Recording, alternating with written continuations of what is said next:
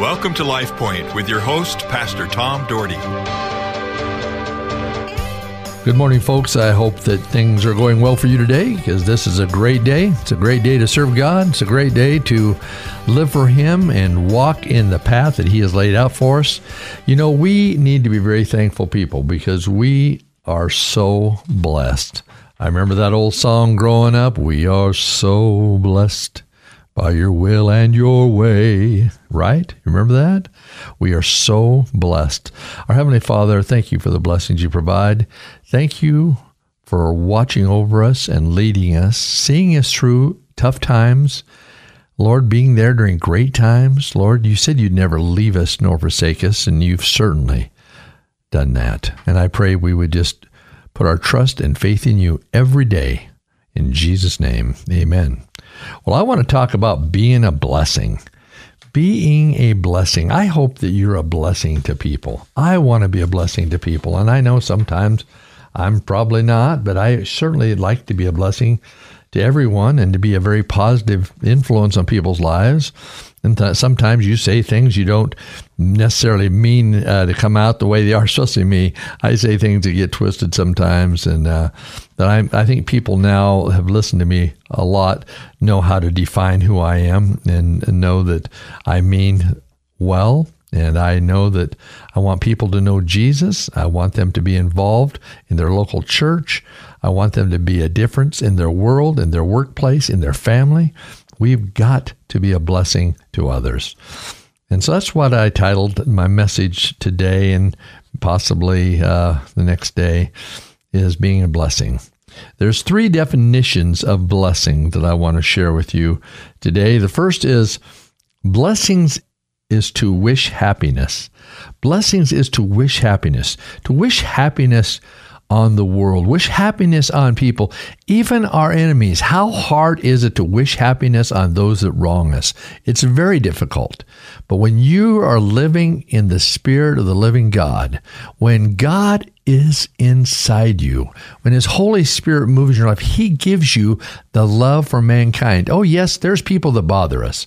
I went to the football game a few weeks ago when Boise State was playing Oklahoma State, and I was on the very top row in the low in the lower section on the aisle, and there was these Oklahoma State fans that were just Uh, ladies that were just going nuts, yelling profanities and, and blowing this horn that it's illegal to blow right in our ears. And our our section was getting frustrated. And a couple guys went out and said, "Do you know, stop?" And they just they just laced them with profanity. And finally, I stood up because I was on the aisle. I stood up in front of the door so they couldn't do that. I just stood there. I didn't look at them. I just stood there. And the lady comes up beside me, brushes up next to me, and she just starts using profanities uh, like you wouldn't believe on me. And I just didn't say anything. I didn't really know what to say. But I have my friend, my I got a friend at church that's a he's a big Tongan Samoan, and I mean big. His arms are as big as most people's waist. And uh, he was sitting down, and he saw that, and he wanted to come and protect his pastor. So he came up the steps, and he walked out there, and all of a sudden, the guys that were with him said, "Oh, we're sorry. We didn't mean to do that," and this and that. But it was such a poor exhibit of humanity. I just was like so taken back by that. But how do you love people like that? And how do you wish them happiness?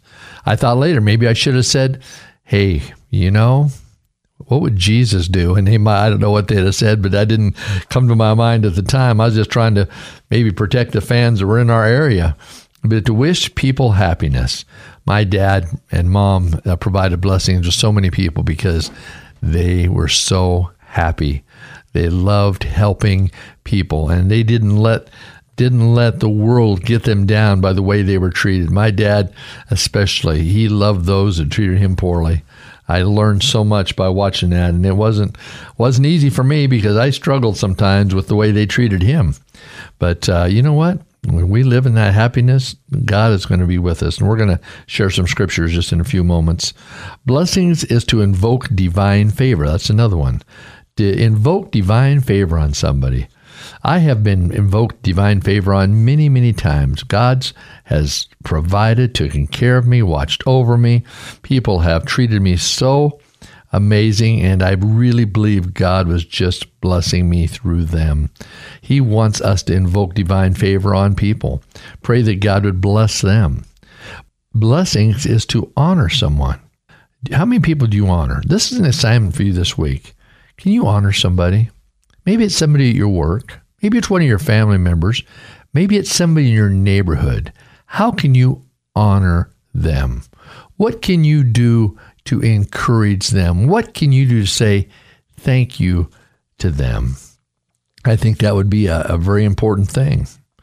You know, well, the, the Israelites had blessings. The blessings of the Israelites we find in Numbers, the book of Numbers. Yes, it's an Old Testament book, chapter six, verses twenty-two through twenty-seven. I want to read it.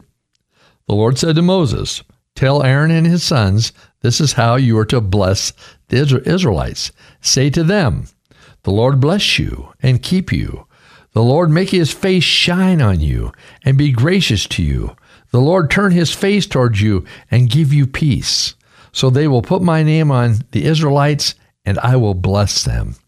See, the important thing here is putting the stamp of God on what you're doing. Living a life that is pleasing to God is putting a stamp on what God's doing in your life, and it's helping others too. See, we need to pray God's blessings even on our enemies, even on our enemies. Sometimes the, we don't do that. Sometimes we just, you know, we, we live in our world, and, and if it's not our way, it is the highway. And I, it's it's time to start thinking and reacting and saying, God, how can you use me to your glory? What can you do to use me? And I think if we pray that way, we start thinking that way, we start planning out ways to invoke favor on people, I think you'd see the power of God in such a magnificent and incredible way. You know, I think of this story about this little boy. He had misbehaved big time, and for punishment, the mother made him sit at the end of the big kitchen table all by himself while his two sisters and brothers and parents sat away from him. She would not allow him to talk while the others shared freely. The dinner was over, and the family got up to leave the table, and the little boy, in trouble, bowed his head and said, "Thank you, Lord, for preparing a table before me in the presence of my enemies." Well, you know, their uh, kids have an interesting sense of humor. In fact, uh, a couple weeks ago, myself and Pastor Max were able to teach a kids program on Wednesday night because our children's pastor was gone, and we just had such a fun time. And some of the questions those kids ask are amazing. You know, have you ever been blessed as much? Uh, have you ever been blessed by people? What has people done for you? Well, I can I could sit here and take a whole show telling you the blessings that I've received from people. Just the comments alone have blessed me. I've been so blessed, you know. And I I think of uh, uh, there's a guy that I uh, went to college with, and he was a good friend of mine at the time. In fact, he was one of the people in my wedding, and he worked the streets of Portland. He worked with uh, the people that are street people that lived on the streets, and that's. That's what he did all the time. Well, one time for Christmas, his mom knew that.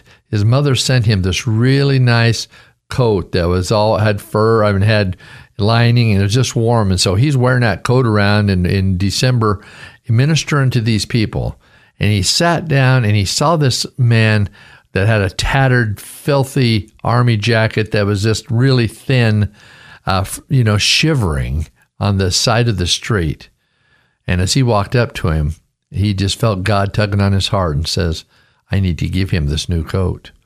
And he said, "Sir, I love your coat. Can I change you coats?" And the man was, "What?"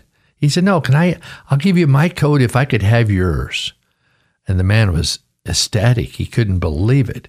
Kurt took off his coat, gave it to the man, and he was so warm. He was so excited. And Kurt put on the dirty, filthy coat and wore it around the rest of that night.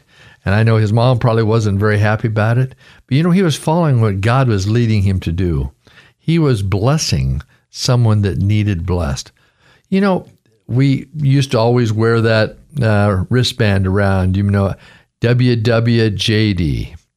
The question, what would Jesus do?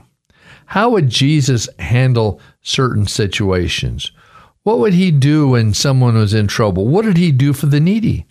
He said, "Blessed are the poor in spirit, for they shall inherit the kingdom. Blessed are your enemies. Blessed are those who persecute you." And we say, what? Are you kidding? How about blessed are those nice church people who treat us really nice? Well, blessed are they too. But that's easy to do. It's easy to love those that love us.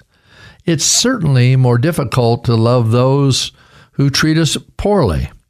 Boy, like I said at the football game, I mean, it just, my anger was was uh, was getting kindled. I was a little upset, and I didn't know what to do or how to say it, but people around me, I had a guy came right by me now, we went in their face, another person crossed away, we're in their face, and they didn't back down for a minute, those ladies. They were drunk. They were all drunk, and that's the only thing, another thing why I hate having alcohol at Boise State Stadium. And we're sitting there, and it's right behind us, and the line all night long was so long. You couldn't get through. We didn't get any re, any snacks because you couldn't get through things because all the, the long line of alcohol. I'm just so disgusted in that. I, I don't even know if I'll keep my season tickets. You know, I've had them for thirty-some years. It's just... It's just, I don't know. I know that's a personal opinion for you out there that like your alcohol. I, you know, I'm not an alcohol guy, and I think it leads to a lot of issues, and I'm just uh, very frustrated with that. But anyway, we got to love people, and I got to love those that even made those laws, but I just don't have to agree with them. You know, anyway, we need to be a blessing. I'm going to continue this on the next time we have a show. I think it's probably going to be uh, next Monday, but uh, we're going to talk more about being a blessing. And I hope you're a blessing to somebody today. Be a blessing. God wants to use you, and He will use you in a powerful way if you just be a blessing with the Lord Jesus Christ behind you. God bless you. Have a great day. LifePoint is a ministry of the Cloverdale Church of God.